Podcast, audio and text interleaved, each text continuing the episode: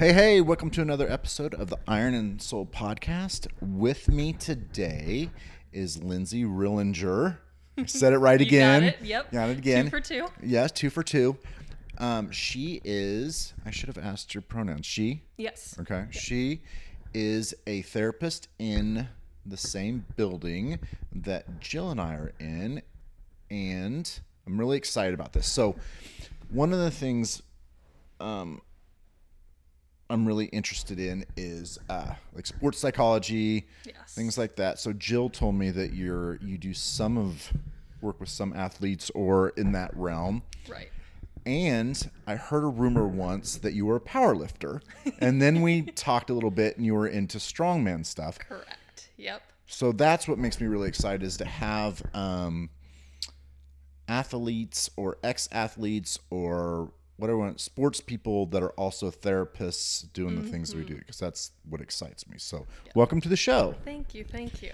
Yes. So tell me a little bit about your background. What's where you grew up? What's up? Gotcha. Okay. So just from right over here in Topeka.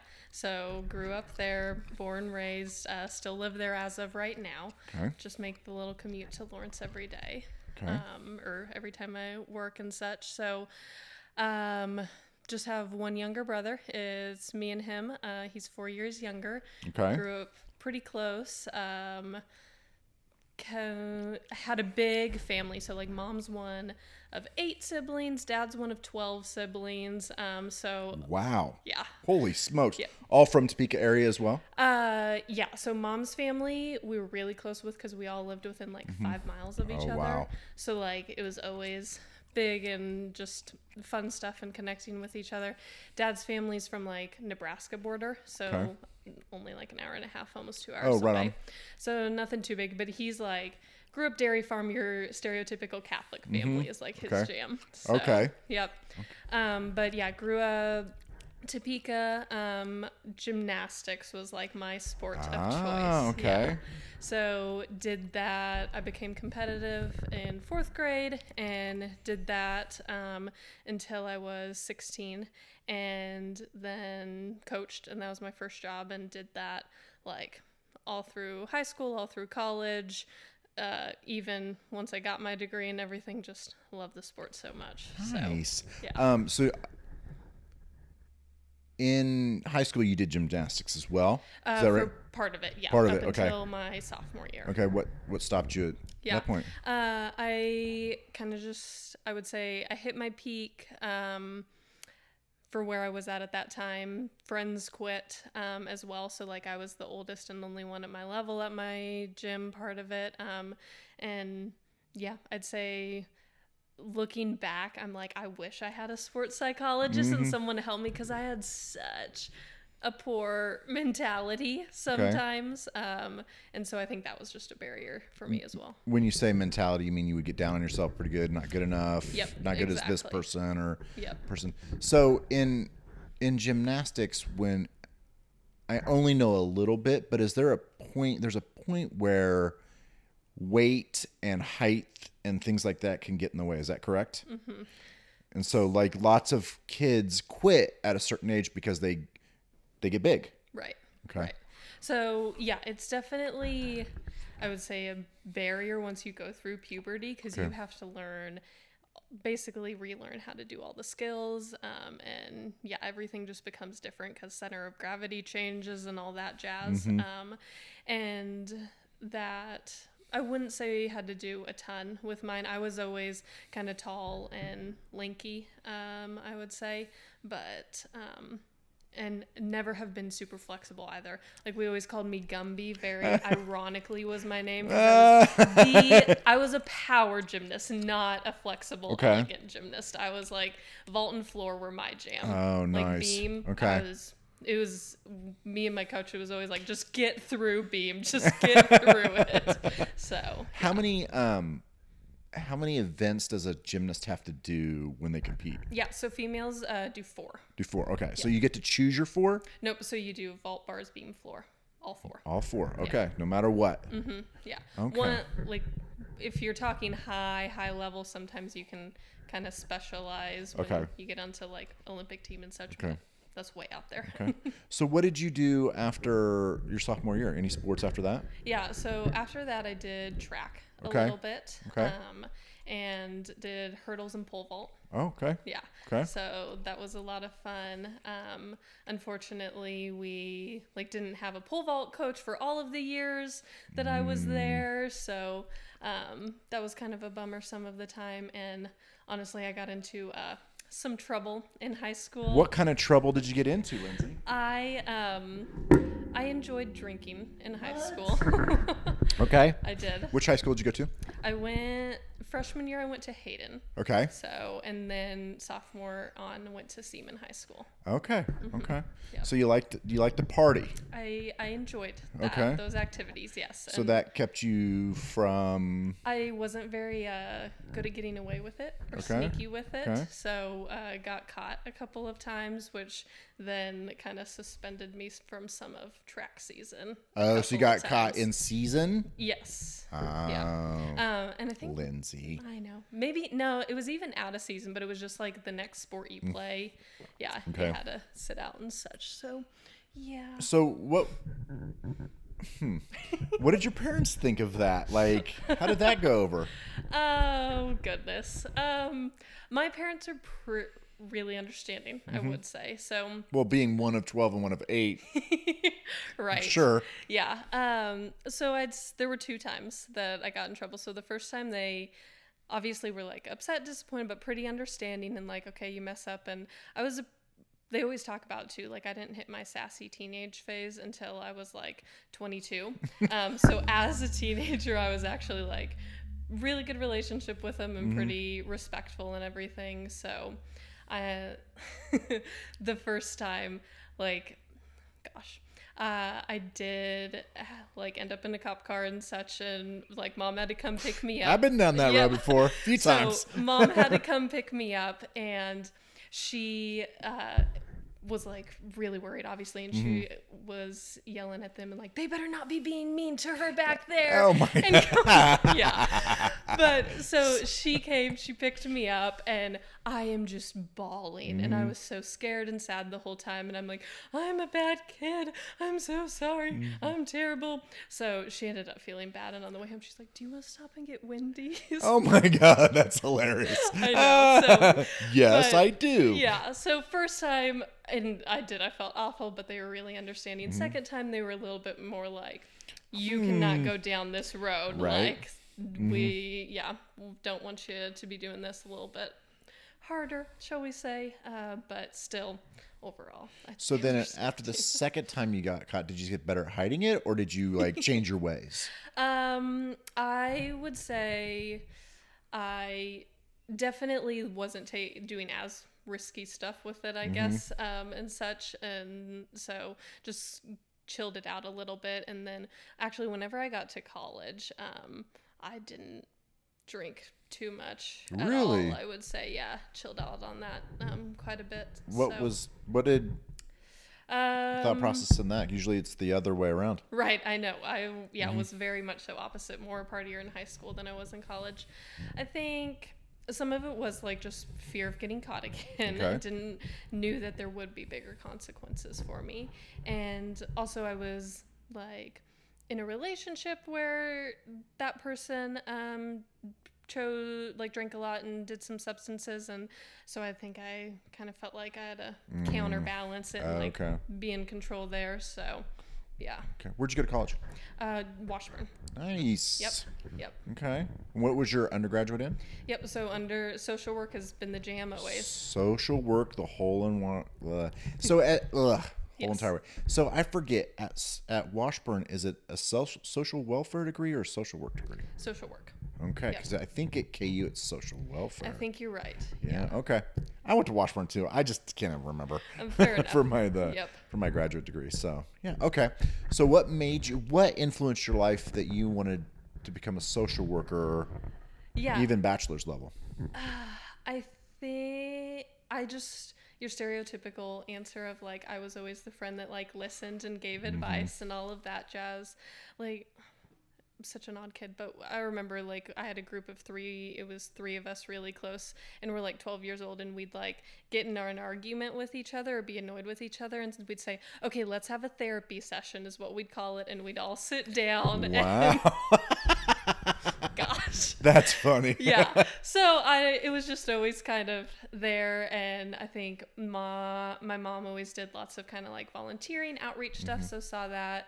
I had an aunt that was a social worker, so I like saw that as a route to be a therapist mm-hmm. uh, because obviously debated like psychology or how do I what counseling what road do I go so I think that kind of led me um, however I will say whenever I was really deciding in like senior year I had lots of people got the whole um, "you're gonna be poor forever" if you're a Oh, social right. worker. Yep. yeah, so got that, and um, my aunt actually was kind of like, eh, I don't know, like she was a little burnt out, I think, and yeah, wasn't sure about it. So I started college at KU. I did a semester thinking I was gonna do speech pathology Oh, right on. was like, eh, not for me. And so then I tried to figure it out and I was like, okay, let's do nursing. Cause again, I thought stable, decent money, whatever. Um, did, then I transferred to Washburn and I did like two semesters of like biology, anatomy.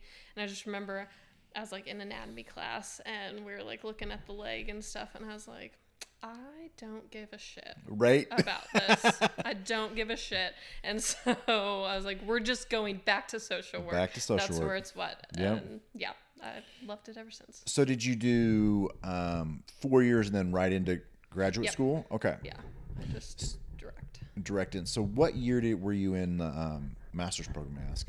So I graduated undergrad 2014. So 14, I would have started, yeah, that fall of 2014. 2014. Okay, so maybe know some of the professors still that were there, like Dr. Smith and. Oh yeah, he's Yeah. the one um, I did my clinical supervision with actually. Oh, really? He was your clinical supervisor? Uh-huh. I stay in touch with him, so I'll have to Yeah. chat with him a little bit. That's Oh, for sure. hilarious. That's awesome. Okay. So, where was your first gig? First job as a ma- after you graduated? After I graduated was at Florence Crittenton. It's in Topeka. Oh, yeah. Yeah. It's a kid. Is it a kid thing? Yeah, adolescence. Adolescence. Okay. Yep. So it's a PRTF. Yep. Yeah, and whenever I was there, they had just started an emergency shelter as well for adolescent females in foster care. So they had those two programs going, um, and they also offer just outpatient. So a little bit of all of it. So, what what what did you like and what did you hate? Uh, About. so I actually did Florence Crittenton. I did my undergrad uh, internship there. Mm-hmm. Okay. and I'd reached out to them when I was graduating. I was like, hey, I really liked it. I loved it there. If you can make something happen. So they totally worked with me.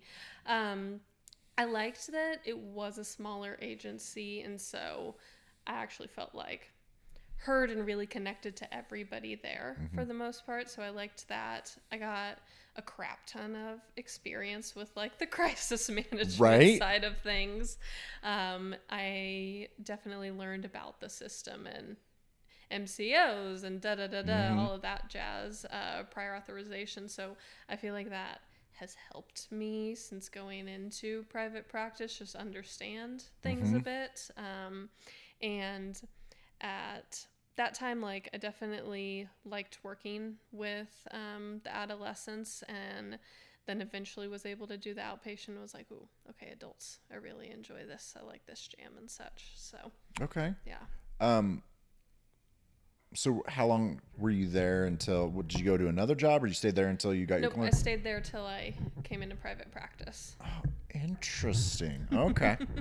so you got your. How long did it take you to get your clinical license? Uh, about three years. I think years. I got it in like April Yeah. 2018. I was just chatting with a um, Ben, who's been on the podcast before. His sister came up and visited today, and just wanting to know like, should she do psychology? Should she do social Ah, work? yeah. We just had this long, great conversation about that, and we're I was talking about the clinical license, and I said it usually takes people two and a half to three years to really to get it. They say you can get it in two, but it, Right. by the time you the numbers, well now now it's going to be a lot easier. Yeah.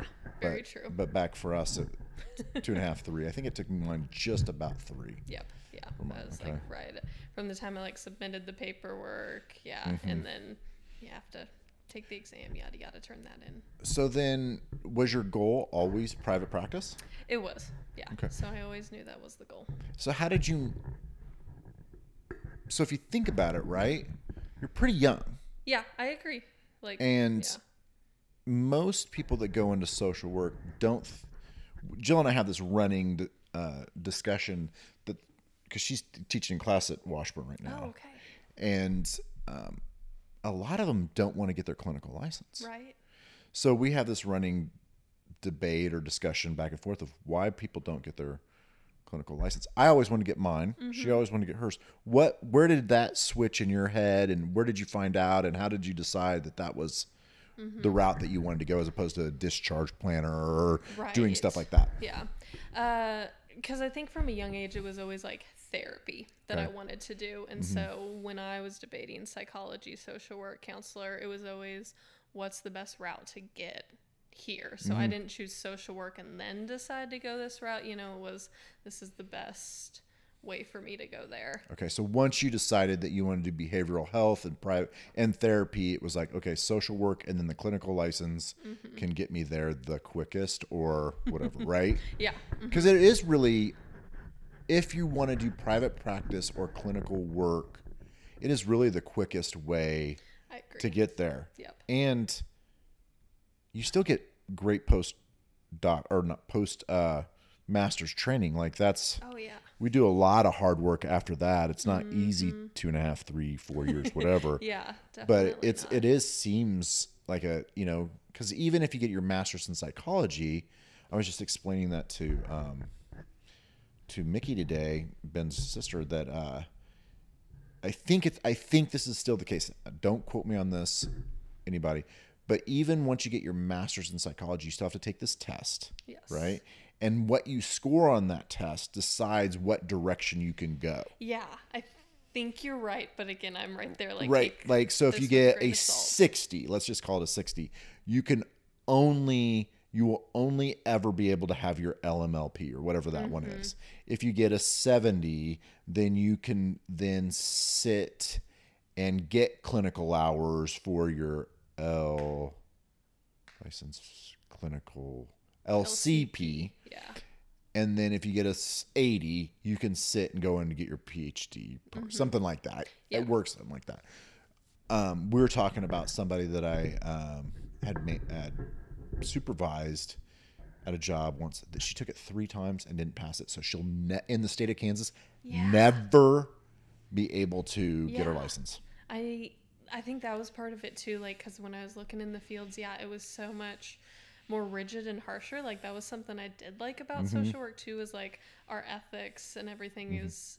At least from my interpretation, was and is more client centered and more like to help us succeed as well as the clients. Yeah. yeah Um, and I know looking to like as far as within states, even like uh, social work, um, any of the 50 states you can practice in private practice versus the like the LCP. I know there are some states that like won't let you practice, or at least that was the case when I was Oh, looking interesting. into it. Okay. So that was another thing because I didn't know exactly what was going to happen or where it was going to end up. So Right. And um, one of the things I was explaining to her as well is um, what we can bill.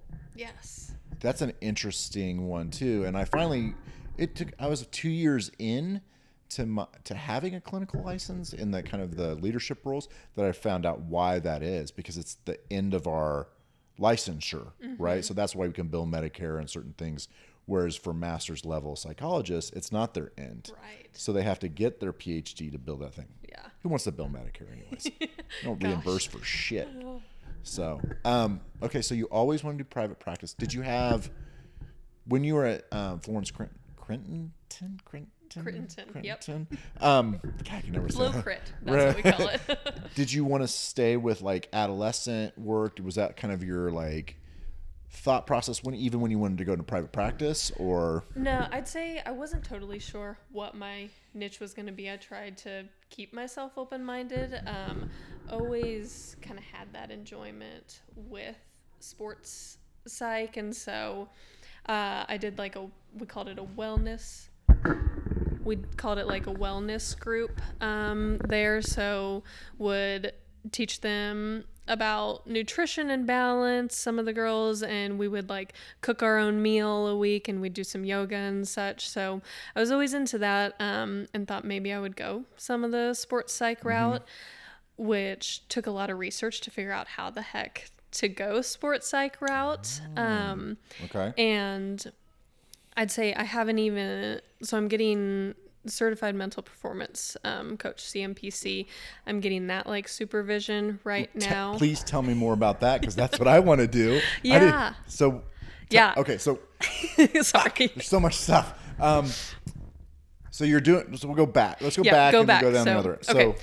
So yeah, I thought I'd go that route. Um, also, I just because I got all the experience with trauma there, I was like, maybe I'll do trauma. I like enjoyed it a wee bit. Um, you enjoy trauma. I enjoyed some of the work, like watching.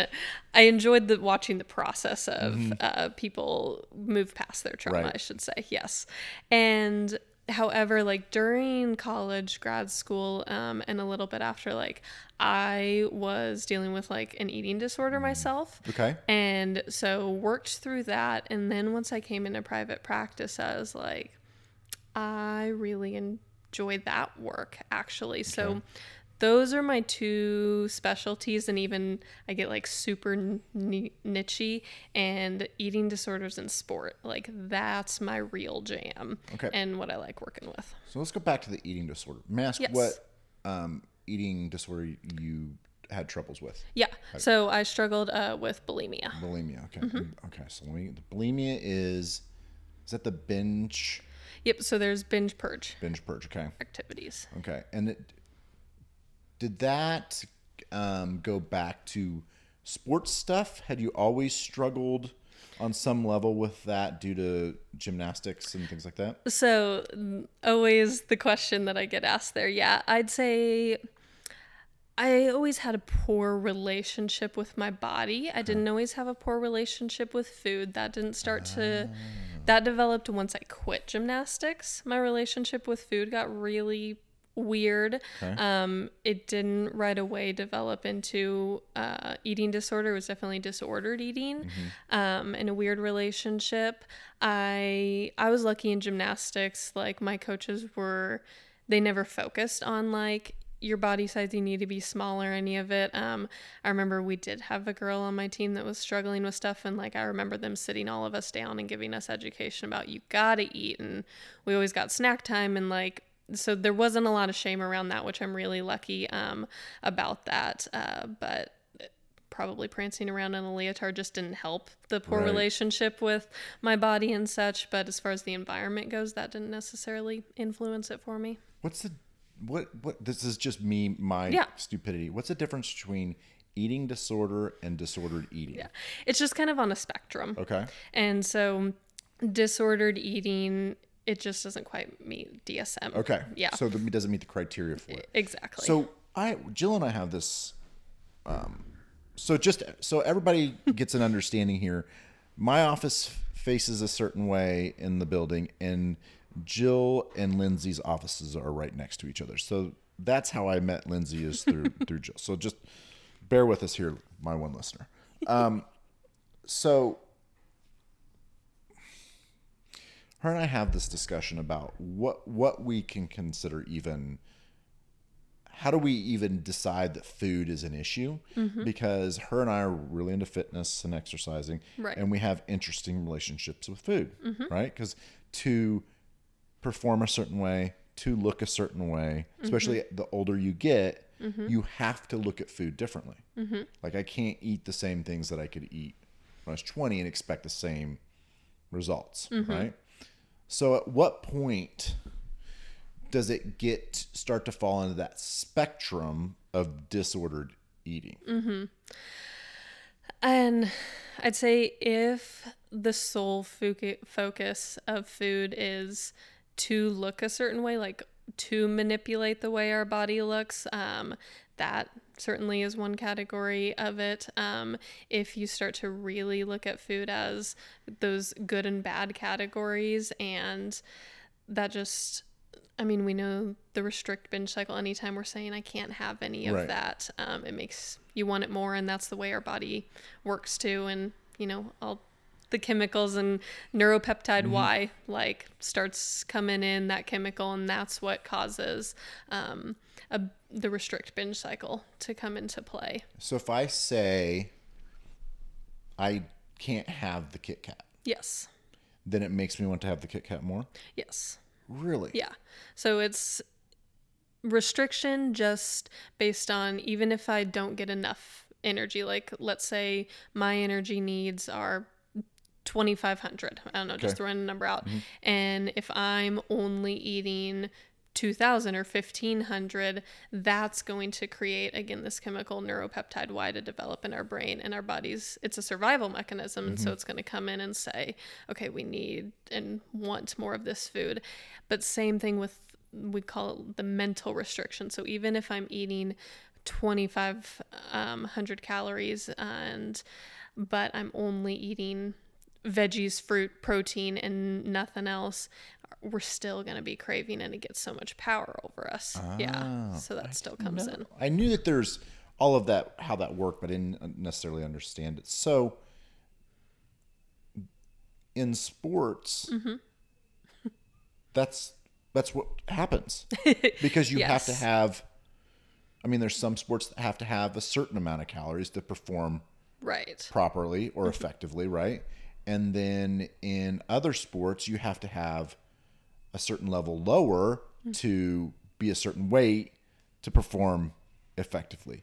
So how does how does an athlete, um, either a professional or an or amateur like myself, how do we manage those two things? Yeah. I mean, there's, it's a whole process and lots of steps, obviously. Um, and it is looking at what your body's needs are going to be. Um, because it's not that we disregard nutrition, but it's looking like we don't need to demonize all of these foods. So having a freaking cinnamon roll, it still does stuff for our body. It still provides our body with some nutrients, with some carbs and such, but it might not do as much as, you know, eating some broccoli. Okay. So, but it still does stuff rather than we look at it as like it's doing bad stuff. It's just, it does a little bit of stuff versus broccoli and whatnot that's going to do a lot of stuff. And it's really giving, again, just the education around like, when we need to eat the carbs in order to be able to perform properly. Um, and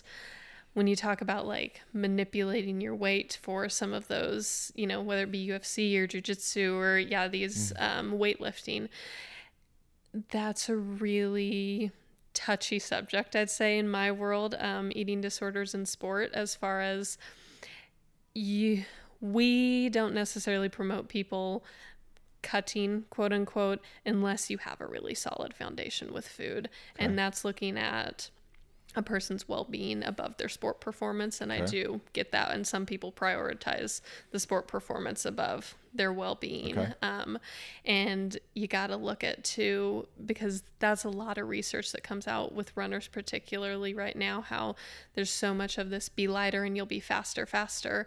But it's looking at if you cut a certain amount and you are constantly in that state of deprivation it actually negatively impacts you know your performance. So Right. you gotta understand your body um, in order to figure out where is really your optimal range. And So that's the thing that I've been that I've been um, messing around with is which is an interesting thing that I I used to be more rigid, and so like I I I ballooned. I've always exercised okay on some always lifted weights since I was 18. Mm-hmm. Did lots of different things like I climb mountains, so I'd do different like working out for that. And then I didn't find like CrossFit slash powerlifting till my early 30s. okay But before that, I ballooned up to like 240. Mm-hmm. And then I started running. And I'd never been a runner. And, and then I, and I came down. And I, that was back in the mid 2000s where it was that whole like fat's bad. yes So I did carbohydrates, low fat, high Mm-hmm. protein, and I ran a fuckload. Ended up running a marathon. So I got down to one, when I ran the marathon, I was like 165 got it which is to me feels real tiny right now. I'm like, Mm-hmm. what the heck? and so then found CrossFit. After that, hated running, of course, right? Like, Right. Look, why would I run again? Right. And then um, found CrossFit, powerlifting, and then I started to gain, gain as I gained muscle, right? Right. Obviously. Oh, but, yeah. But then got heavy again, and then would mess with my food. You know, I'd. Mm-hmm. I do paleo, and then I found keto, and then just all of those different things, and and I'd fluctuate. Um, then I did my first powerlifting meet, and I was able to, you know, calorie in versus calorie out, Mm-hmm. And then cut water and all that stuff, and then so really learning to manipulate, trying to figure out how to manipulate my body. But Yeah. I'm in my 40. That was in my 40s, and now I'm in later 40s, and I'm I'm trying to get down to this 205 for jujitsu Gotcha. and it's been an interesting few weeks, probably five, six weeks, um, of you know caloric deficit, Yep. But trying to manage my carbs mm-hmm. around my exercising. Mm-hmm. So get making sure I have that fuel Exactly. before and after that, but mm-hmm. still trying to manage that fatigue. That's been a Heck real yeah. interesting piece Yep. of it all because I don't know because it's because jujitsu is different than wrestling, right? So Mm-hmm. wrestling or even MMA, you can weigh in the day before Mm-hmm. and then rehydrate, refeed the next day. Jujitsu is weigh in, roll. Mm-hmm.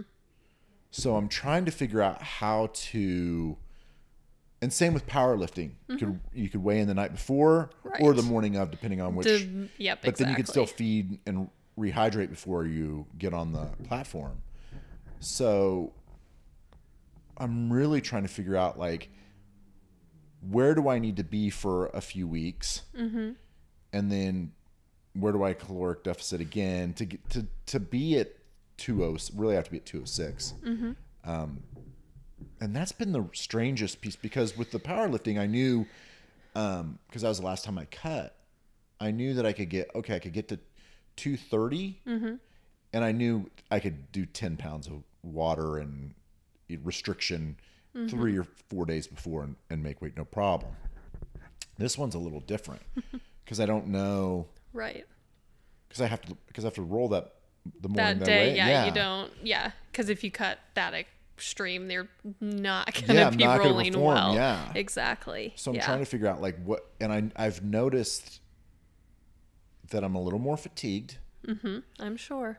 but I don't want to I don't want to um, go up anymore Mm-hmm. weight. So I'm trying to figure out how to manipulate and what carbs and all that stuff. That's been the it's been fun and terrible at the same time.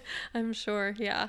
Yeah. And I mean, my therapist mode would go, I think your body, it took you a long time to get where you're at now mm-hmm. from that 26 or 165 you said you were mm-hmm. at and such. I think it takes a while for your body to actually want to go down if it even wants to go down because that's something to like set point weight are you familiar with that at all that? Okay. So every body has a set point weight and it's just where it likes to hang out. I know people don't necessarily like um or in the sport world sometimes like like ge- the argument of genetics have something to do with it and you can't overcome genetics, but there's truth there just every body has a set point that it likes to chill and hang out at. And so um and whatever that's going to be there. And so your body's going to do whatever it can to keep itself there. And whether you're in a deficit or you're um, eating in a caloric surplus, it's going to try to hang out there as long as it possibly can and do whatever it can. So your body may be chilling at its set point right now, and then this deficit, rather than necessarily immediately taking away from your body fat or body composition, is going to say, like, hey, let's stop sending energy to that frontal lobe of his so that he can't manage emotions quite as much, or it'll slow down digestion um, in order to conserve energy, slow down your heart rate and such. Because that's another big thing with athletes we see is um, their heart rate will be really low and they think, hey, I'm in really good shape. But actually, it's your body saying, like, dude, we don't got enough energy and we're slowing Interesting. Okay. yeah. Same thing with females. Um, obviously you haven't had to deal with it, but females losing their period like is so normalized in sport. However, again, that's a sign that our body's saying, dude, we are not, we don't have enough energy. Um, because like your metabolism, what it's going to send energy to first, it's going to send energy for you to do whatever your like physical tasks are, whatever your sport is. And then that whatever you're um, lacking in energy, it's just going to stop sending it to just your basic functions like menstruating, like your heart rate, like digestion. Okay. We see sleep disturbances, all of that jazz. So how do you how do you how do you know what your set point is? It just like there's no test or any of that Okay. jazz. Um, but it's whenever you are not trying to manipulate food, whenever you are not you're eating paying attention to nutrients. I'm not saying Okay. we just say fuck it to nutrition and don't care. Right. But whenever you're like eating, whenever you're hungry, e- eating until you're full and satisfied and calling it good there and moving your body in a way that's enjoyable and feels good and giving Okay. yourself rest kind of wherever. So a set happens to point take for out. somebody that has that does powerlifting, right, and builds a lot of muscle may be at this, but then if you change sports and it goes down, Right. it may reset itself to a different set point. Correct. Okay. Yes, yes. Okay. But the thing is, again, that happens over time, like quite a ways. And so, yeah, we see people that sometimes have different sports or, again, are trying to cut within like two months, even, or something like it takes a while for your body's set point to change. That's fucking cool. and really interesting because I was because I was just thinking as you were explaining that to me that my my I would guess that my set point Mm-hmm. while just picking up heavy things was about 228 to 235. Gotcha.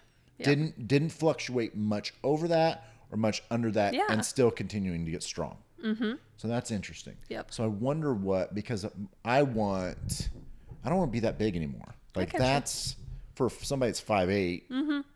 That's it, there's a point where I'm just like I don't like it anymore. Mm-hmm. So I really like have gotten into jiu-jitsu and, and leaning down. Yeah. But man, I wonder what it will be. Right. And that's the thing. Eventually, like the patience, and I think that's where, you know, the getting fatigued and such, trying to rush the process possibly a bit. as a as a as a clinical therapist Mm-hmm. and dealing with stuff like is it okay uh, okay is the word um when you think about these type of sports and manipulating weight and things like that is that is that an okay thing to to be doing like for sports and stuff like manipulating Mm-hmm. that stuff I, so personally and yeah, professionally, I don't think it's in our best interest most Okay. of the time. I really don't. Um, I think again, it's more about finding our figuring out what your set point is when you're doing that and how do I fuel myself to be as efficient as I can at this weight class, you know? Um,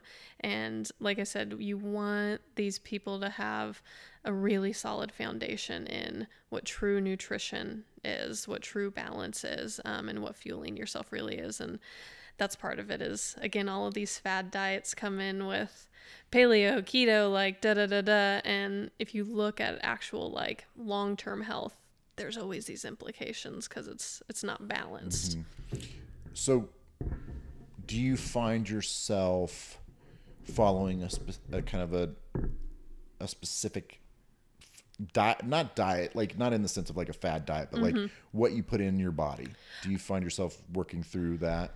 Uh, I mean, at this point, I'd say I've got we call it intuitive eating. Okay. Um, and so I'd say I have a pretty intuitive relationship with food. So I do enjoy being active, as we talked about. So I'll pay attention to okay, I know that I need some carbs before this, and I'm going to need some protein afterwards to uh, help those muscles synthesize and all of that jazz. Um, but again, I pay attention to when I'm hungry, and I know that's my body saying, hey, you need food. And whenever I'm full and satisfied, I stop eating. I make sure to get some veggies, get some protein in.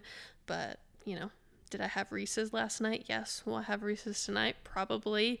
Like, it's just, uh, you know, and it, again, that balance, because if you look at kids too, kids are perfect intuitive eaters. And I don't know if you've ever been around kids whose like parents maybe have disordered eating or they're like, and they're like, okay, you have to eat this food before you eat the cookie or earn dessert. Mm-hmm. Those kids want the dessert so, so much. Um, but because we talk about this with raising intuitive eaters, like put the cookie on the plate with everything else. And kids are going to eat half the cookie. Sometimes they'll eat all the cookies. Sometimes they won't touch the cookie, like just letting the cookie be food. Because your body knows what it wants. It's going to want veggies. Because think of if you've ever been on vacation and it's mm. like, I'm eating all the funnel cakes, all the burgers, all the fries, and you get done and you're like, I want a damn salad. Right. That's your body saying, like, hey, we need this stuff. So intuitive eating is all about paying attention to what your body wants. And it's going to tell you that it wants veggies. It's going to say we want protein, but it's going to say it wants a cinnamon roll or a cookie sometimes too. God, I fucking love cinnamon rolls. so I- good. You keep talking about cinnamon rolls. I want a fucking cinnamon roll. Do you um? What do you think of like paleo and keto and carnivore? I mean, do you stay attuned to like what's going on in those worlds of. Oh, like yeah. all of that stuff? Yeah, definitely uh, familiar with them and such. Uh, and like I said, I think a lot of them uh, are people used to manipulate their weight. And I'm not going to say like they're not going to be effective at manipulating your weight or your body composition. But the question is like, is that actually health and is that actually taking care of your body? Because I'll say like when I was in the thick of my eating disorder, I was probably quote unquote the fittest, and people would have thought, "Damn, look how quote unquote healthy she is." Um, so was not.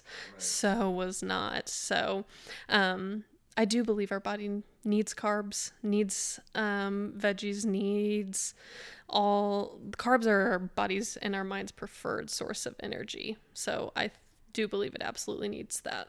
But in a in a but in a smart and effective way, right? Mm-hmm. I mean, like I said, just paying attention to what your body's telling you because So- it'll tell you. It, you just got to listen. You got to learn to speak the language. And it takes time to like filter out all the diet culture crap. Mm-hmm. Um, but it'll say, hey, one cookie's enough or five cookies is enough mm-hmm. sometimes. You know, it, it differs. There's not always a So- rule of thumb. So then, how do you do you work with um, obese or overweight weight people? Uh, I do have people that are in larger bodies. Yeah. Okay, so how, if we're trying to move for them to to because really there's two things when we work with people that are how did you phrase it in health in heavier A larger body. larger body I was Yeah. like, that's such a such a therapist way of saying it. such a good you're such a good clinician um, because there is i mean there's the mind piece right healthy mind but there is the the physical health that Mm-hmm. Yes. that needs to be Yeah. Not at, denying that. not Oh, denied yeah. right Yeah. Absolutely. so how do you find your balance with that and working with them because they do need to not be so heavy And again, like set point, there are genetics. Like some people Mm-hmm. are in a larger body, so it's looking at are there actually health implications first of all, because sometimes people are in like slightly larger bodies or different, and their health is actually fine, and they can move their body like okay, Okay. and they can move it in ways that are enjoyable to them, and so we got to let that be. Okay. Um, I really do believe that. But if they are having health implications, again, addressing that, and I'm not saying we ignore nutrition, um, eh, but it's looking at, okay, let's start moving your body. Because I do believe movement, we need it. Exercise is a type of movement. Okay. And that's something I work with so many people on, and especially athletes or retired athletes. I see this a lot. Um, is we get conditioned to like only exercise. That's our only way of movement. Like thinking of little kids they're jumping around twirling like flailing all over the place mm-hmm. for no reason just because their body feels like doing it. Then you get into kindergarten. Okay you can do it during recess and pe otherwise you gotta sit still. So it's conditioning you not to listen to what your body needs to move. And then you get into middle school high school and it's like hey you move if you do sport otherwise you just need to sit and there's no quote unquote productive way to move. Right. And you're not supposed to be flailing or standing in class. So the way it's established is like conditioned us to stop listening to our body's intuitive movement as well. Mm-hmm. So that's a big piece that I encourage people to play around with is playful movement where like again I'll just be doing like handstands in the living room or like do a roll or jump spin like weird movements for no quote unquote reason. And so it's getting in touch with that too, with people that are in, um, if, and this goes with people that are in small bodies too, like they can have same health implications as those in larger Right. bodies. Like it's not the body size we got to look at. What is their actual health? And so, if they n- have knee pain, again, no matter what size they are, okay, let's work on some ways to find some joyful movement to get your body, to get your joints moving, to get those endorphins and all that jazz. Okay. So, Um, when you when you first start working with a client, do you have them go to their doctor and get blood work and all of that stuff so you can have some understanding of what what that is? Like, oh, they are a, a large person in a healthy body, or or however you phrase that, right? Uh, yeah, a lot of the times I will. Um, yeah, and like I said, it's the body doesn't define health because I see it all the time. Like people are stigmatized; they're in a larger body, and they're people say like, "Oh, you need to lose weight," or "Oh, you're in an unhealthy body," but their labs are freaking fine. Like Right. they actually feel really good.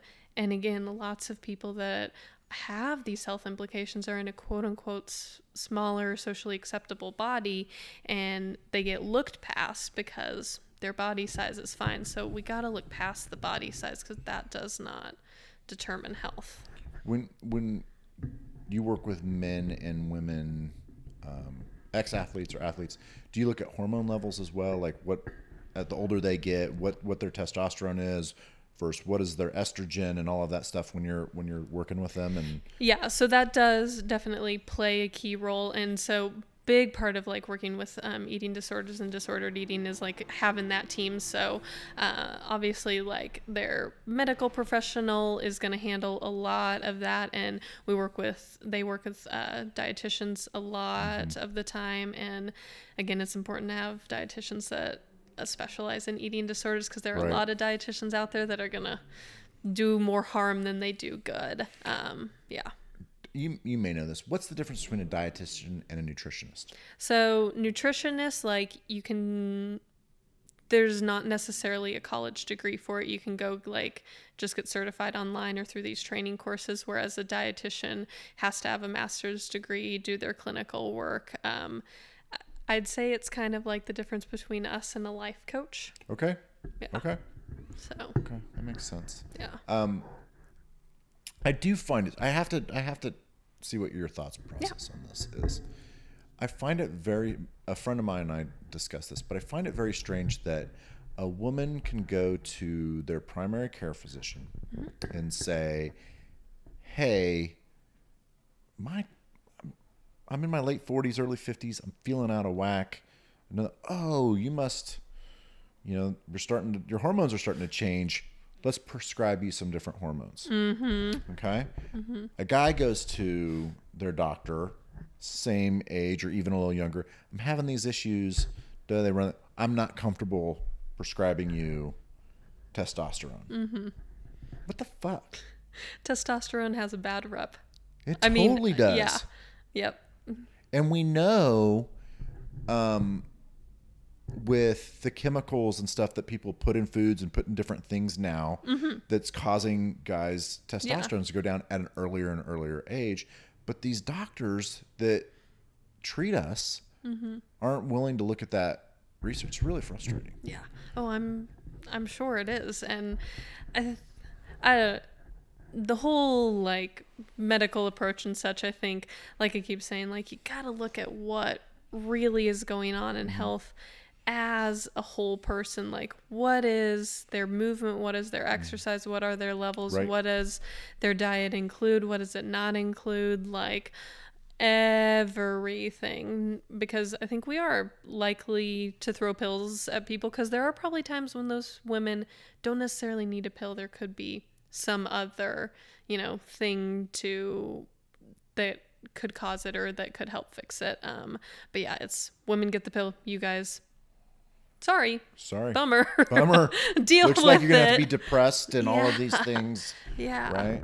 Yeah. I've been recently um, having any of my clients that are about 35 and older Mm-hmm. come in. Male clients go get their blood levels Yeah. just because when they come in depressed, I'm like, "Are you exercising? Are you doing this, this, and this?" No. Okay. So this is what I want you to do first. I want you to get your. I want you to know what your testosterone levels are, Mm-hmm. just because that can, energy wise, yeah. and depression. yeah. They're they're they're really making correlations between that and depression at younger and younger. So that's Mm-hmm. all right. So, what is this certification that you're working on? Yeah. So two certifications actually, Okay. but there's certified eating disorder specialist, so that's Okay. one, but I think the one you're interested in CMPC. Mm-hmm. Yeah. So certified mental pro- mental performance coach. And so that like I said like did a ton of research on Mm-hmm. how do you, you step into sports psych world without getting or is there a way other than getting a PhD in sports psych? Right. And yeah, so this certification is really the main jam and what um, people are looking for and like to if you wanted to work like NCAA with a school, like they hire CMPCs. Um, sometimes I will say some of the schools prefer a PhD still, but like this, yeah, just is the certification. And so I'm working under uh, a woman in Kansas City. She her name's Linda Sterling. Sterling Sport Mindset is her um, uh, firm or whatever. And so, yeah, it just is all about the mental performance. So, not clinical side of things um, as much. It's way more how do we use imagery? How do we use that self talk? Like all of that jam. Yeah, Do you cool. do is within that is there mindfulness? We actually had that conversation probably a month ago, I'd say, with her. Um, and just where is the spot for mindfulness in sport? You know, because there's a lot of debate in the world. Like, okay, do you want to be mindful and aware of everything, all your reactions, you know, or do you want to be able to control that more so, or just be focused? Da da da. This, um, and but yeah, I do use mindfulness and we use it a lot like in pregame Okay. rituals and such. Um, and especially afterwards too. Um, a lot of that mindfulness. Um, but more so it's about uh, creating like that routine or that habit for you to just go into with your mindset whenever you're in the sport. Cause you obviously just want to be able to boom, be reactive and such. Okay, so then a lot of um, visual imagery of the thing that you're doing, the specific thing that you're doing. Do you you spend a lot of time with them? Um, not is it imagining?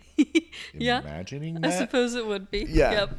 Yeah. So there's, like I said, a lot of that imagery, and we'll figure out like what. And you want to just imagine yourself obviously being successful um, at it, but there's a lot of breaking down like what are, and I guess so. This is where mindfulness comes in. A lot of like, okay, so you, I don't know if it's baseball. You step up uh, to the plate, you hit the bat down, and then you pull it to your shoulder and noticing, okay, at what point, like if that's where their block is or their issue is, at what point do you get these anxious thoughts or at what point does your body tense up or go haywire on you?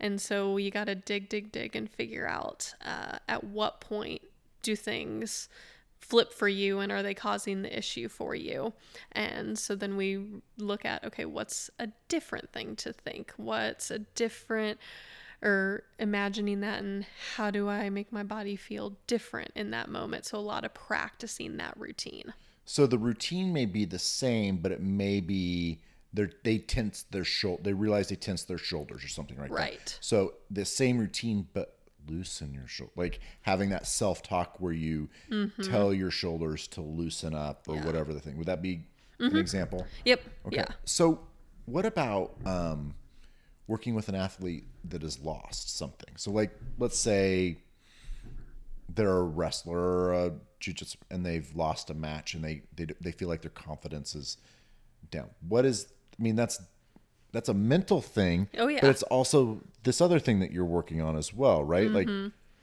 what are, what are some of the things that you would work on with somebody that's struggling with loss? So, a way that I have kind of phrased it is it is a skill to be developed, and it's kind of developing resiliency, I guess, just that ability to come back from it. But basically, it's helping them develop a really rapid grief process. Okay. like for their loss. So, being able, like, that night to feel the feels, like, be able to recognize that, okay, I didn't do that great. Um, feeling bummed about it like step into all of that but then you got to be able to okay come out of it come out that other side and that's what they struggle with a lot i assume the ones that you're talking about and so a lot of times too if they get stuck in that process it means they've got that kind of fixed mindset. And so we want to try to have okay what's an adaptable mindset? And so introducing being able to actually like critically look at what they did and saying okay what was in my control? What can i do different? How do i improve versus just this overgeneralized dude i suck. I'm i failed. I'm never mm. gonna do good again or whatever Right. the mindset is. Yeah. Where does acceptance come in and all that?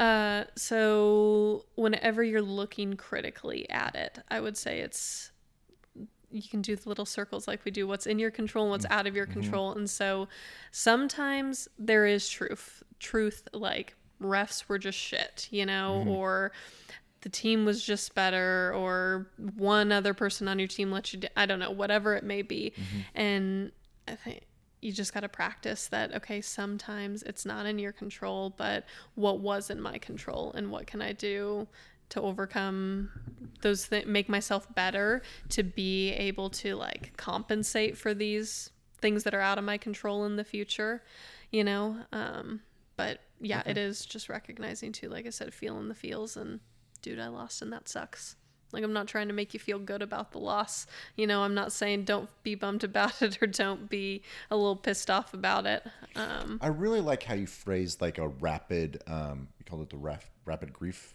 Mm-hmm.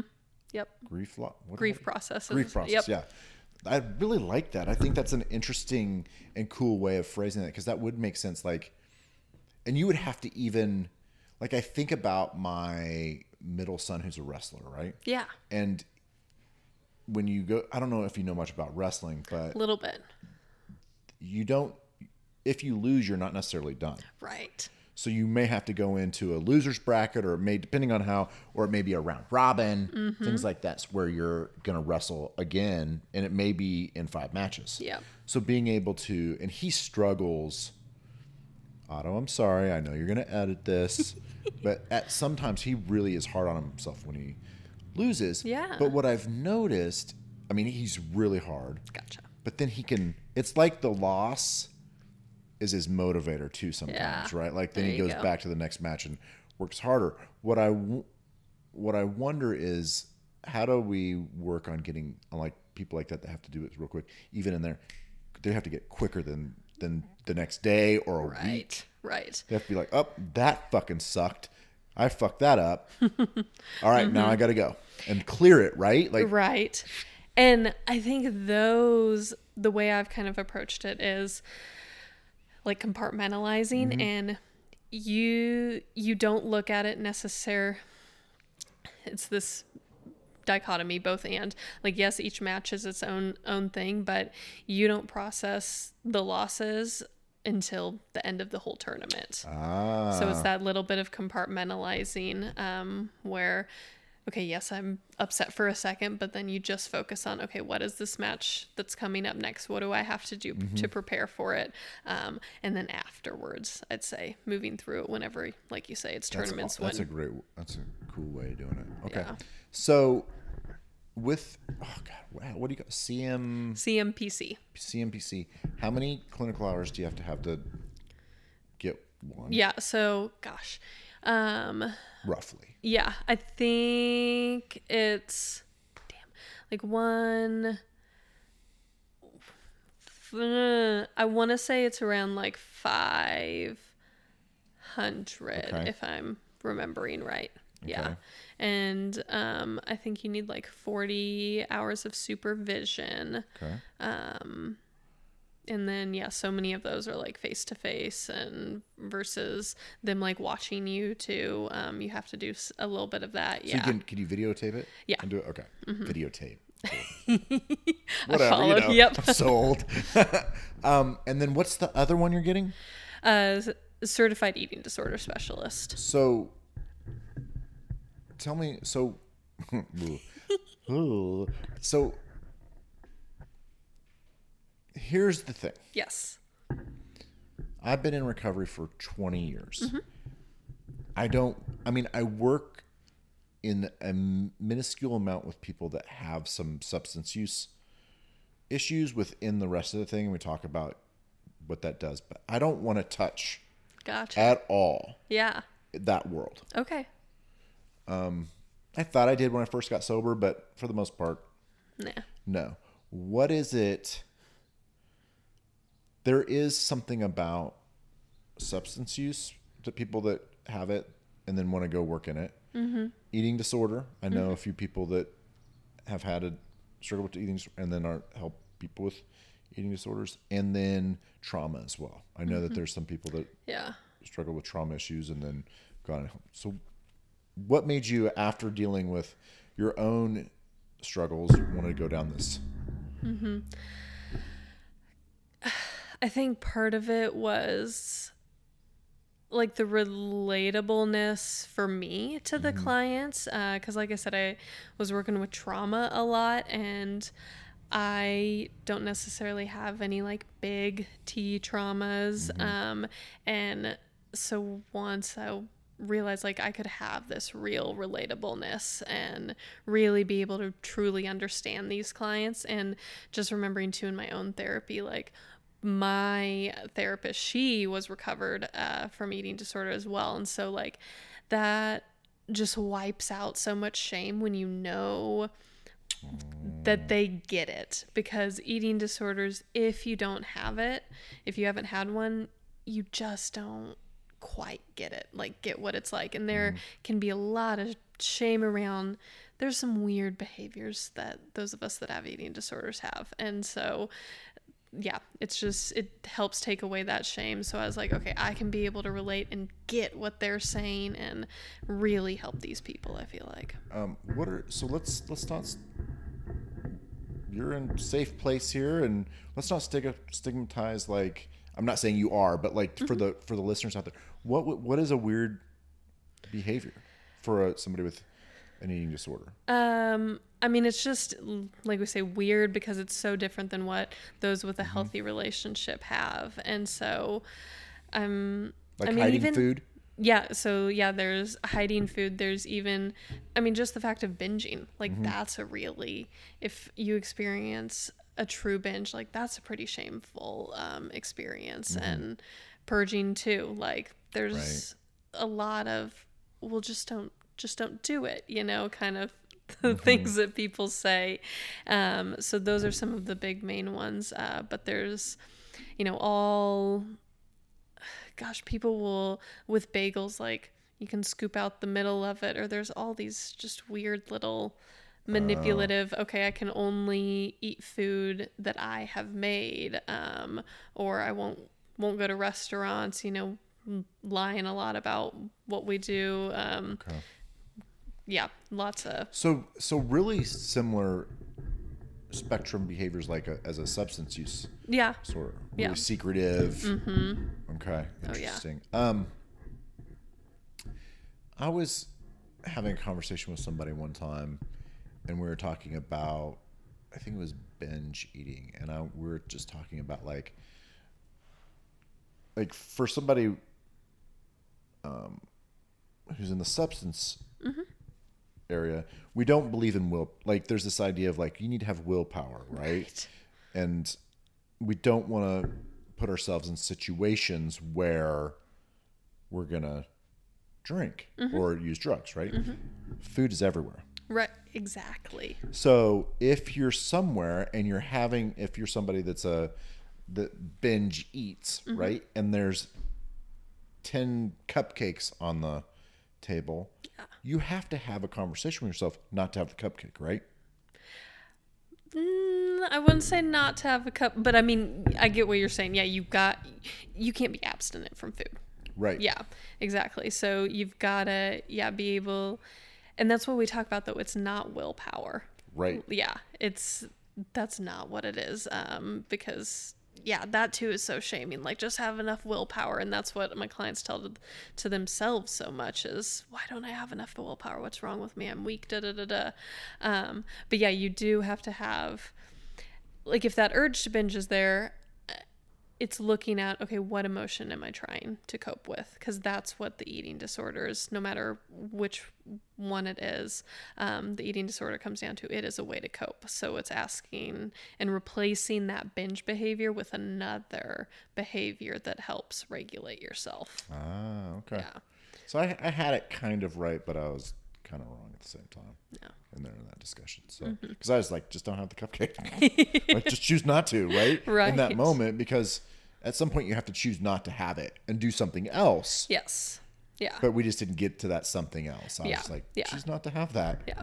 And that's where again the like intuitive eating comes in because you learn to differentiate like okay, what is me just trying to cope with an emotion mm-hmm. and so I'm drawn to the cupcake or whatnot mm-hmm. or what is it that I just want a cupcake mm-hmm. actually and my body wants that versus yeah, trying to cope with something and so learning what those signals are so that's a lot of work is figuring out what the hell are hunger cues and then what are these emotional cues and being able to differentiate those Do you think we've been duped with sugar? what do you mean duped with so when you say your body says it's okay to have a cupcake Mm-hmm. before a certain time as human beings we didn't have processed sugar. We didn't have things like that to put in our body to then change the way our brains think about Mm-hmm. sugar. So do you think so when you say our body once again it's okay it's okay to have that cupcake Mm-hmm. right? But before 1950 or 1900 we didn't have cupcakes. Right. Yes. So do you feel that on some level we've been duped by like industry and sugar and and hostess? Because that shit is not good for us. Like in i mean in reality all of those chemicals right mm-hmm. are not good for us. I mean i understand in small doses it's just fine. Like i i get it. I know where you're gonna go. I know I you wanna- can see it yeah. But i want to get like there there again there is truth yes in that all the hormones all the processing it messes with our hunger and our fullness hormones mm-hmm. so they are produced in a way that suppresses our fullness hormone and they intentionally do that so that you do supersize it and you do mm-hmm. ignore that so again the in if that's what your diet is completely made up of you've lost all the ability to be intuitive. Yeah.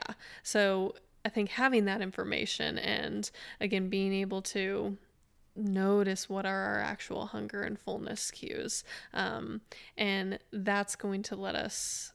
If we're just having it here and there, we're going to still be in touch with those hunger fullness hormones because they're there most of the time. Versus, yeah, if that's all that we're eating, then we're not going to be as in touch with okay that. i like how you said that that's very well educated. what about soda? What do you think uh, about soda?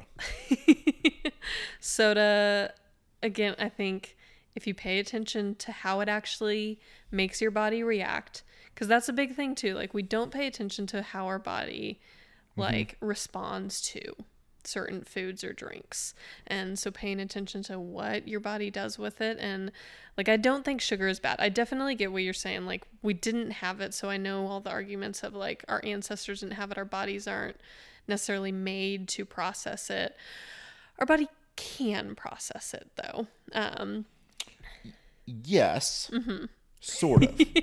right? in it still gets used as energy. Is it super quick and then there's that, you know, insulin drop afterwards and such? Yes. But your body can I do believe it can figure out what to do with sugar. With with one can every now and again. Mm-hmm. But if we're drinking if we're using soda like we use water, Yeah. which is what our country Lots of people do. lots yeah. of people do. Mm-hmm. How do we what's how do we how do we have real conversations with our clients about choices? Mm-hmm. So for me, I always say, like, let's just get curious. Like, let's figure out what your body actually feels like with this. And so, you know, I'll have people introduce veggies or introduce cookies, you know, depending on where they're at. Um, or if they are drinking, yeah, four sodas a day. Okay, let's decrease a little bit. Let's notice what your body feels like and if there are any differences and if there are benefits to it. If there aren't, you know, and we have to give this a long term because Okay. we know that any type of behavior when we first change it, um, even outside of food, you know, we're going to be super awkward and feel weird um, and anxious about it. So give it a little bit of time, get curious, figure out how does my body respond to this? Like is it does it really actually feel better with and feel okay this with four uh, cans of soda a day? Or does it feel better without? Or do i not notice a difference? And you get to make that decision based on your body because it has to do with again there is some genetics to it there is some what the rest of your diet looks like you know um, and everything but just getting curious what your body is telling you. You are such a great clinical social worker telling me what exactly what you would want to tell somebody else. But how do you feel yourself about this idea of somebody, not your client, just anybody that you see drinking 10 sodas a day? Mhm. Again, I I'm not gonna make that judgment. I don't know because I don't know if they're drinking ten sodas every day, if that's a one-time thing. I don't know how their body feels. I know how my body feels when I drink ten sodas. I don't How know how your your body feel after a quarter pounder with cheese, supersized fries, and a supersized Coca Cola Classic? You're gonna hate my answer. I think it differs. Okay. Like I really do because sometimes if I'm super hungry and if that's what my like I haven't been eating very I haven't had many potatoes for the fries or I haven't had as much protein that honestly is probably going to feel really good and be really satisfying. But other times I'm sure my body would not that would not feel good in my body absolutely. So that's part of it too again the getting curious and figuring out what your body wants and what feels good in your body is there's not just a rule of thumb. It's not saying that you know a burger is always going to make me feel like shit or a burger is always going to make me feel good. Sometimes it will sometimes it won't. It just depends on what else i've had Are you a proponent of more like like when you make your choices, are you more likely to go with um, if you had your choice like a, a healthier like restaurant burger versus a McDonald's burger? Like, are you when you think of your choices, right? Mm-hmm. Are you making like I'm gonna make the healthier of the choices, or do you really go? I don't really care either one. uh it really just depends like i'm being honest No, I Uh, believe yeah, I believe you. I'm just I'm testing your yeah there your constitution. I don't know if that's the right word. Yeah. like, no, there are totally sometimes when I'm like, let's go to.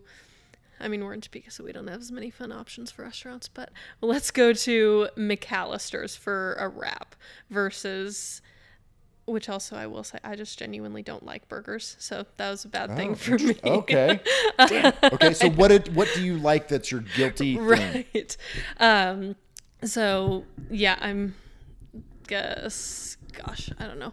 I've definitely enjoyed my sweets and such, but Okay. all I don't know Olive Garden, let's say chicken Alfredo, like something like that. Like, Okay. yeah, there are times that I want that. Like it, it really does just depend. So I don't I wouldn't say that I'm always like this or this is always what I want or this is always what I want. Some yeah, just depends. Um, do you like Taco Villa?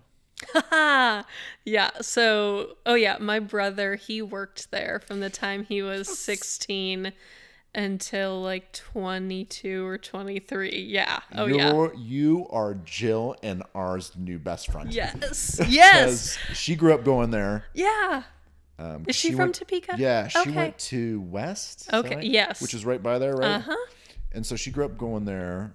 No, actually, I, I'll fuck up the story. She didn't like it for the longest time, Goodness. or for a while.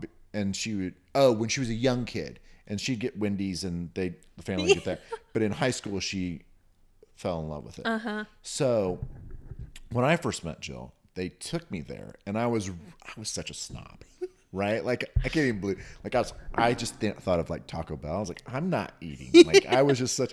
Now it's like Yes. fucking love that place. Oh my gosh. I yeah, I love that's my family's like place. Like Mm. when we get together, we will go there. Um the own my uncle, he used to work there in high school and like they my mom and all of her siblings went to school with the owner now. So, oh yeah, we've got our connection to Taco Villa. Nice. Jill's yeah. brother used to work there too. I think cool. years ago. Yeah, we're old, so I'm probably like your parents' age. nah, I think they're a bit older. Yeah. Um, kick ass. Okay. Oh yes. Love me yeah, Taco Villa. fucking love. I and I. That's the one place. Like I'm a pretty decent as I've gotten older. Not to hurt myself when I eat. Yeah. Right. Like Yeah. just eat until I'm. I can let it go, and I don't have to eat the whole burger. I Right? getcha. I can let it be. But when I go there, I'm fucking eating it all. Uh-huh. I have my taco burger, Yep. my enchiladas. I get meat nachos with double meat. Uh, Mm-hmm. Yep.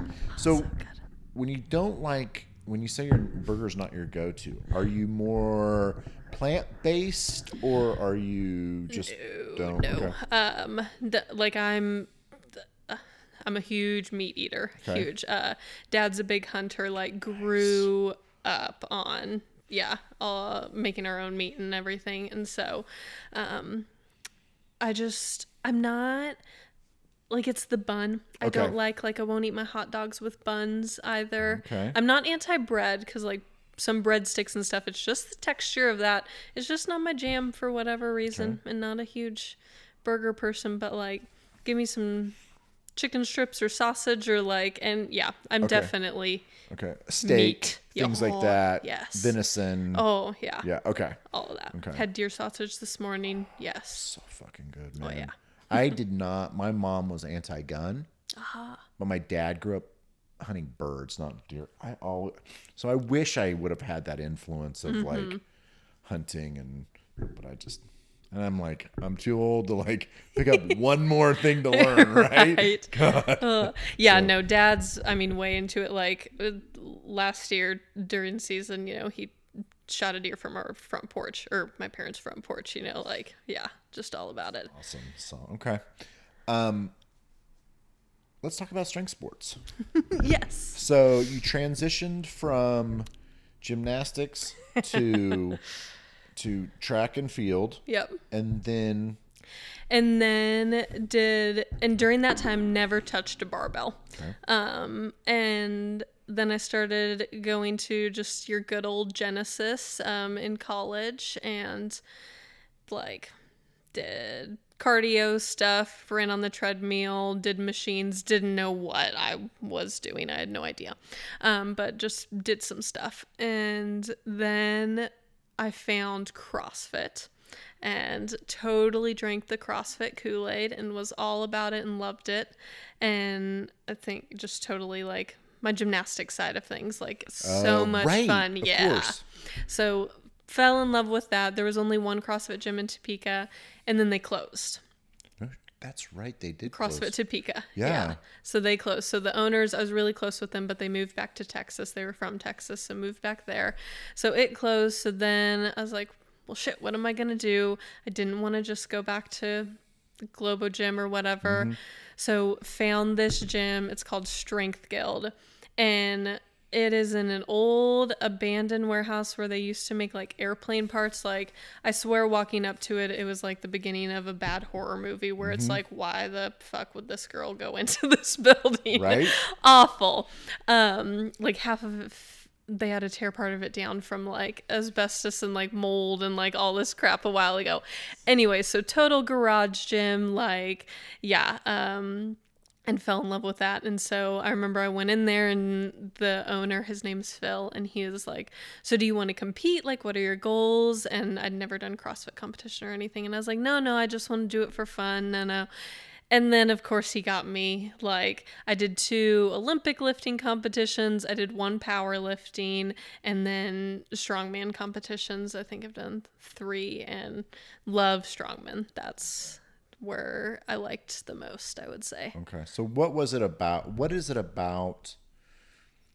Because there's, you know, there's this, there's this. um It's. I think it's getting less and less, but this idea about if women have muscles, they look like men, or whatever the Right. Oh, whatever yeah. the meme is, or whatever. Oh, yeah. that, what was it about picking up and lifting things that and and building muscle that?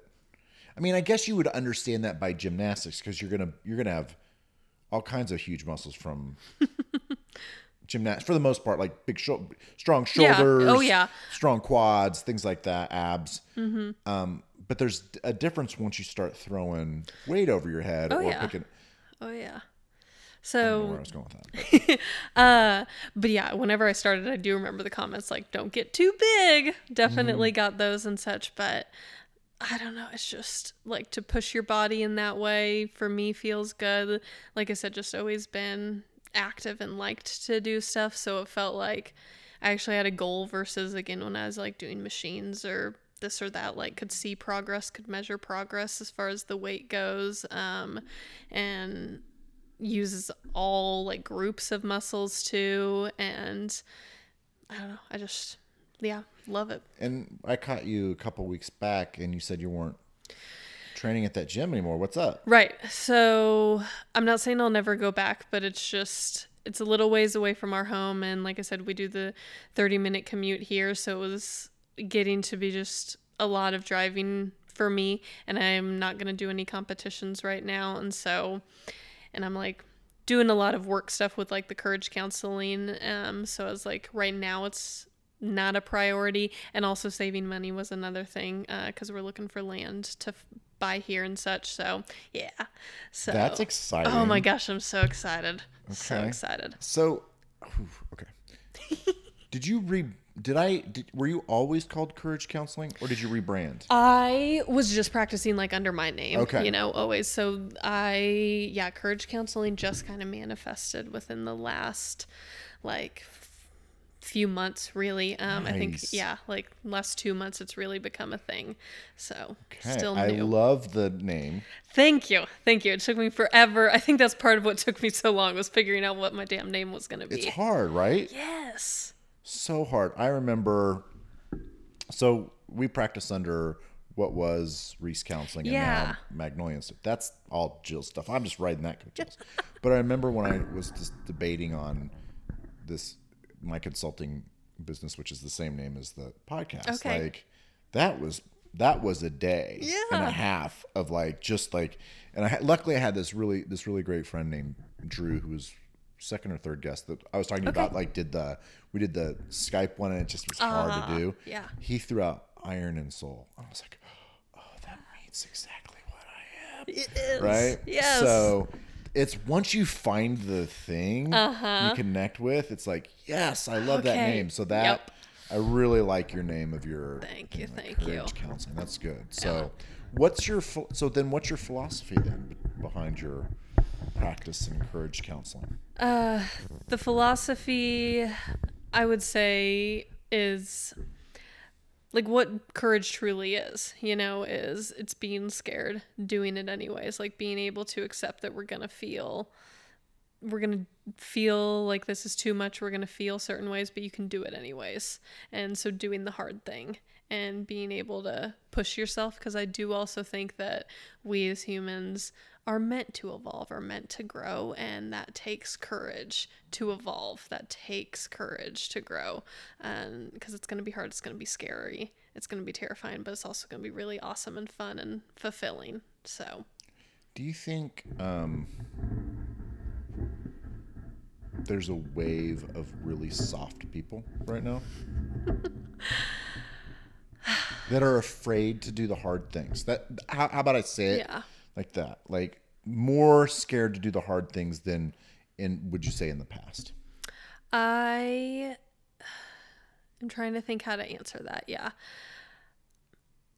I think there's yeah, not as much willingness to do hard things. Yeah, I think um and I do think there's I don't know what to blame it on. I think social media part of it. I sound like a stereotypical old person with that, but um this idea sometimes that things are going to be easier if it's right it's going to be easy and i don't necessarily believe that that's true um, so yeah i think we're just don't have experience with hard things some yeah some people um, or are taught how to manage hard things i think that's a big thing.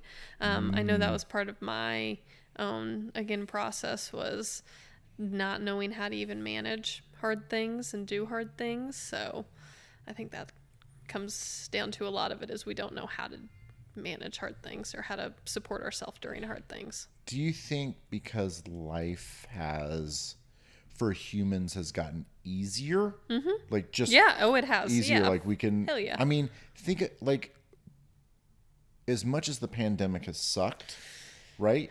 People work from home, and businesses are saying, "Well, it's much easier now for you to work. Much easier for me to work from home." Da da da da. This idea of easier, easier, easier, right? We don't move as much yeah we don't work work as hard like uh, physically in our Yeah. jobs anymore. Not as many physical labor jobs. Do you think that it's h- how do i phrase this? Um, that doing mental work is harder than doing physical work? Ooh. I just think they're different, like two different two different hards. I do. I think oof. I don't know. I think mental work sometimes can be hard harder. Um I guess if we're talking about like therapy mental work, like insightful mental Right. work, I think Okay. that's really freaking hard. But if you're talking like accounting mental work, you know, or something. Okay, right, right, right. Yeah. I, I should I should uh, rephrase mental health Okay. work. Yeah. I do think mental health work is harder than physical. Yeah, I, I agree Yeah, with you. Absolutely. I think it's because we can get in a in a in a loop Oh yeah. in our brain Mm-hmm. talking. Especially the smarter you are, you can talk yourself in and out of things Oh, and rationalize gosh, things all day long. Yes. right? yes, As opposed yes. to just doing the thing, Yep, right? Which is what I talk to my my clients about. Like sometimes all you do is rationalize in and out of doing the thing that you're supposed to do. Mm-hmm. Just do the thing. Yep. What? just do it. Just do it. Yep. That's it. Yep.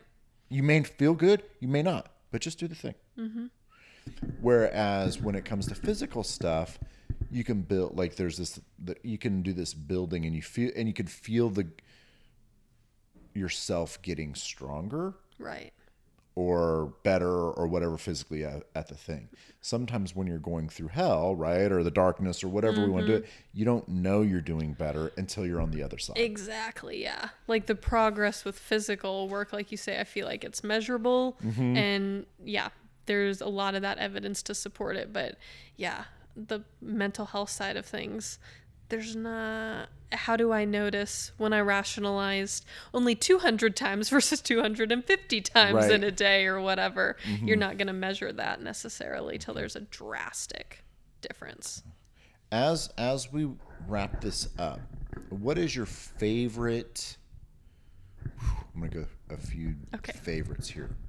Um, What's your favorite guilty food pleasure? okay. So I have to say, I don't believe guilt belongs with food. Oh, of course you're gonna say that. Son of a bitch. Okay, what is Dang it. Okay. I will say, probably my favorite food, like group or category. I love breakfast food. Okay. I love it.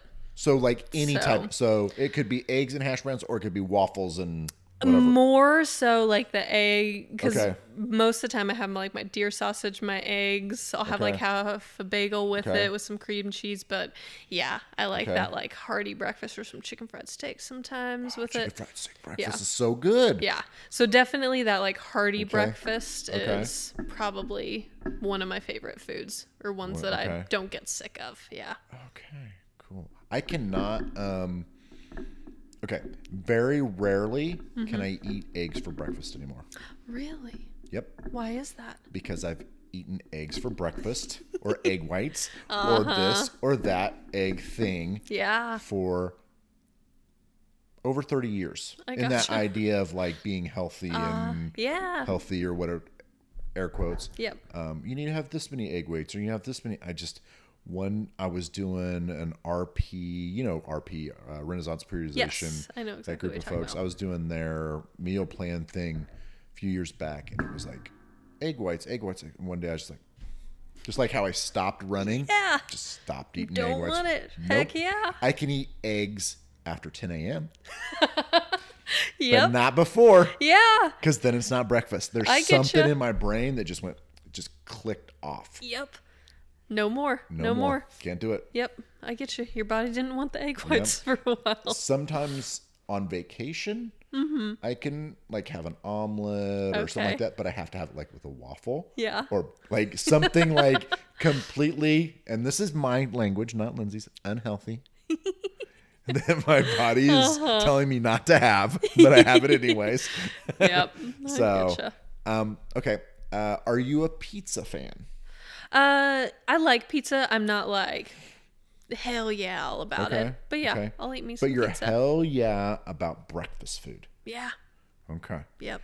Okay, are you a ooh, home fries, hash browns, or what other way is there? Home fries, hash browns. Um, I mean, sometimes they just do like the half a potato, like the little potato, petite diced. potato. Yeah, yeah, okay. I guess call, diced. di- yeah, we'll call yeah. them diced for for lack of a better. right. Probably the like house fries. Like yeah. Okay. Big, because the hash browns, like the little skinny hash browns, vi- I just I don't like them when they're all soggy. So I'll eat that top layer that's all crispy, you know. Oh, yeah, right. But then um, it's so it's not enough for me. So yeah, the Okay. house fries. And are you a mixer? So like if you Oh, have with eggs in foods? your and, and breakfast, so like will you do that all like salsa on it, or or do you have to keep it separate? On your, Um, um, I think it it depends. Sometimes I do like to just mix it all up, but other but I'll usually like have a fried egg and like dip my sausage and the yolk and that jazz. once again, fried egg, right? Uh-huh. Used to love them, and then at some point, I couldn't eat them anymore. Gosh, you're I feel bad for you because like I I, can't them. do the like runny Uh huh. thing. My oldest will. I'll make him fried eggs, and he'll eat all of the um outside of the fried Yes, egg, yeah. right? And then he'll stick the whole thing without it broken in his mouth and eat it. And like all like it makes me gag. Oh And there's not. There's Uh-huh. something about the yolk now that I'm like, oh, I can't do it. Okay. Mm-hmm. Okay. What is your favorite sport to watch on TV? Gymnastics. Gymnastics. Okay. yes. Um, favorite event Ooh, favorite event to watch. of gymnastics? yeah, Yep. would probably meh, probably be floor beams a close second. Floor Okay. especially um, if it's like college gymnastics. So there's a different vibe that happens um, in college gymnastics versus if you're like watching the Olympics. So college gymnastics, like the teammates will get into it. They'll be like singing like Okay. way higher energy and just more fun, I guess. Um, so, but floor I like just because it's long and the things they do, and then yeah, beam's a close second. Did you? I can't remember. Did you do the beam? Yes, Okay. that was the one where I was like, just get it over with. Oh, just get over with. Okay. Um, on the floor, what was your favorite? Would it be move? What do you call it? Favorite it? skill. Favorite skill on the floor. Oh, um, I liked twisting. So I liked back tumbling and twisting. Okay. So that was those were probably my favorite. Okay. Um, squat, bench, or deadlift. Oh goodness. so probably deadlift. Okay. Yeah. Squat. I like could I can't do a squat with my heels on the ground. I can't. Um unless Even there's a bunch of weight. shoes? If there yeah, I still use Oly shoes and it's not enough for Okay. me. Like my anatomy is just effed up. Like I've done like the ready state if you know. Oh, yeah. Yeah. Like done all his stuff, like looked had professionals, had chiropractors, so many people look and they're like, Your anatomy's just Is it your not hips? necessarily built. I do have tight hips, yes. Same And with Jill. Her Oly shoes. She has a narrower Yeah. squat um, to be able to break, break parallel, mm-hmm. but her heels still come up on Yep. her left side. gotcha. Yep. Yep. It's her one hip. She has a leg that's shorter than the other. I do too. Yeah.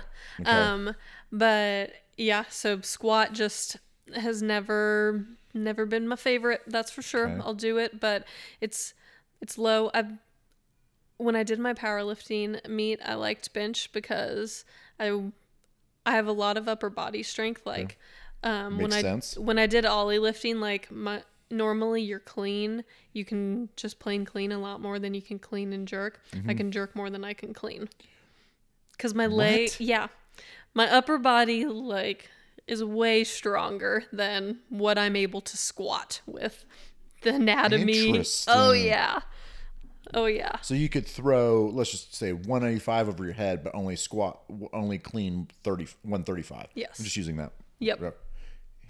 How did you figure that out? because we would have me do because we realized that first of all with the cleans anytime i was able to stand up with the clean it was always the joke like if lindsay can stand up she's fine she's going to jerk it and so we would do jerks just out of the rack sometimes to see what the hell i could do and it was okay. yep more than i could clean Okay. Okay. So, um, how were you in the snatch? uh all right yeah Okay. not too shabby um again just i'm not great at Oly lifting because my squat is funky Okay. so And then f- favorite strongman lift or apparatus or whatever you call it. Yeah. I mean, that's hard because every strongman competition makes up kind of their own Right. thing, There's that. you know?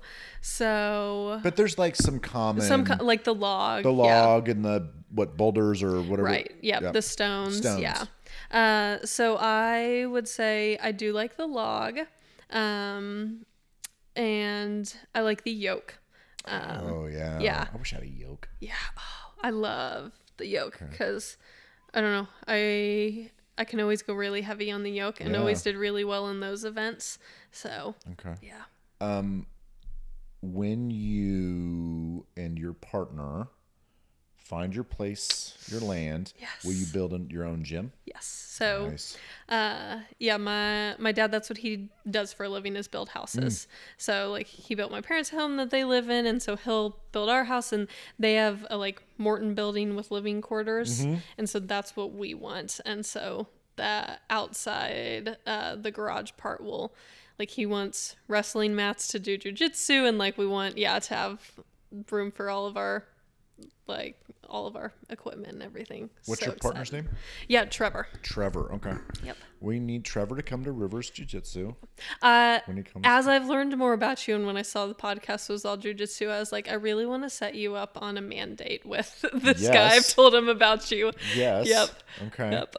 Um, and shout out, he just started the academy Yes. In September. in September. Yep. And he'll is he does he already have his like paramedic and all that stuff, or how does that? yeah, he has his um EMT and will get his paramedic once he's uh, done with Academy December 4th, I believe it is. Okay. So, yep. And his he transitioned to firefighting like just within the last year and a half. He was an accountant when we met.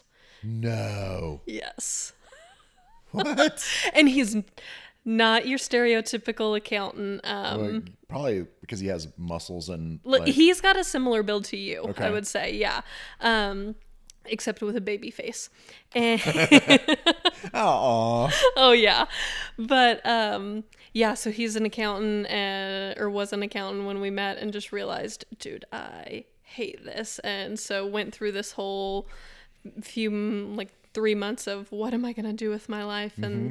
Was like, all right, I'm going to I'm to be a firefighter. This is what I want. And Yeah. so he's been so so happy since he's made the transition. interesting. I um, I got my EMT once in my life. Oh, really? back in the 90s. Oh, okay. Yeah. I wanted to go the whole um, wilderness EMT yeah. mountain climber, save the climbers guy, and then life changed. But Happens, yep, yep, I had an EMT, and I was going to do a firefighter thing too at some point. but gotcha. yeah. Okay, how long you guys been together? Um, like two and a half years. Yeah. A little bit. Cool. Um, trying to think. Is there any last things? Um, so settle. Gonna settle in Lawrence Yes. Correct. with Courage Counseling. yep. Okay. And you're going to eventually do a group with Jill or join the group with Jill. Yes. Yes. Okay. Yes. After you get some of this others, after you, your schedule frees up a little bit or something like that, right? Right. Correct. All yep. right. Because she's really looking forward to that. I just Yes. to know that. So yes, I like I had told her I just made Tuesday nights my long nights, so working on maybe changing that and the RODBT, which the group is. Um, I wanted to get a little further in that level two training before I started leading the group. So I've started it and we're working on it, working Good through deal. it. Yes. Good deal. That's we're ex- we're excited because I mean to join forces would be pretty cool, and I know, I'm I want to learn from you too. on the um, sports psychology thing because I'm really interested Yeah, for in sure. that stuff and and how that all works. That's kind of my um, area that I like, kind of in a different way, but Yeah. similar. Yeah. Um, yeah, I totally when coming here like you two had a like couples crush on you guys was like I could be actual friends with them. Yeah, man. Well, you, we are now, Yeah. especially since you like Taco Villa. That'll be our first date. That's right. All that's four right. of us. yep, that's right. All right. How can people find you, Lindsay? Uh, they can find me on online. I've got Psychology Today, but there's CourageCounselingKS.com Okay. uh, is my website, and on there is all the contact info that they will need. on. Yes. Thank you so much for coming on. This has been a lot of fun. Thank you for having and me. And we'll definitely do it again. I'm down. Some down down the future. yes. All right, everybody. Thanks for lift, listening, lifting, lifting, and listening. and remember, perseverance through strength and vulnerability. Peace.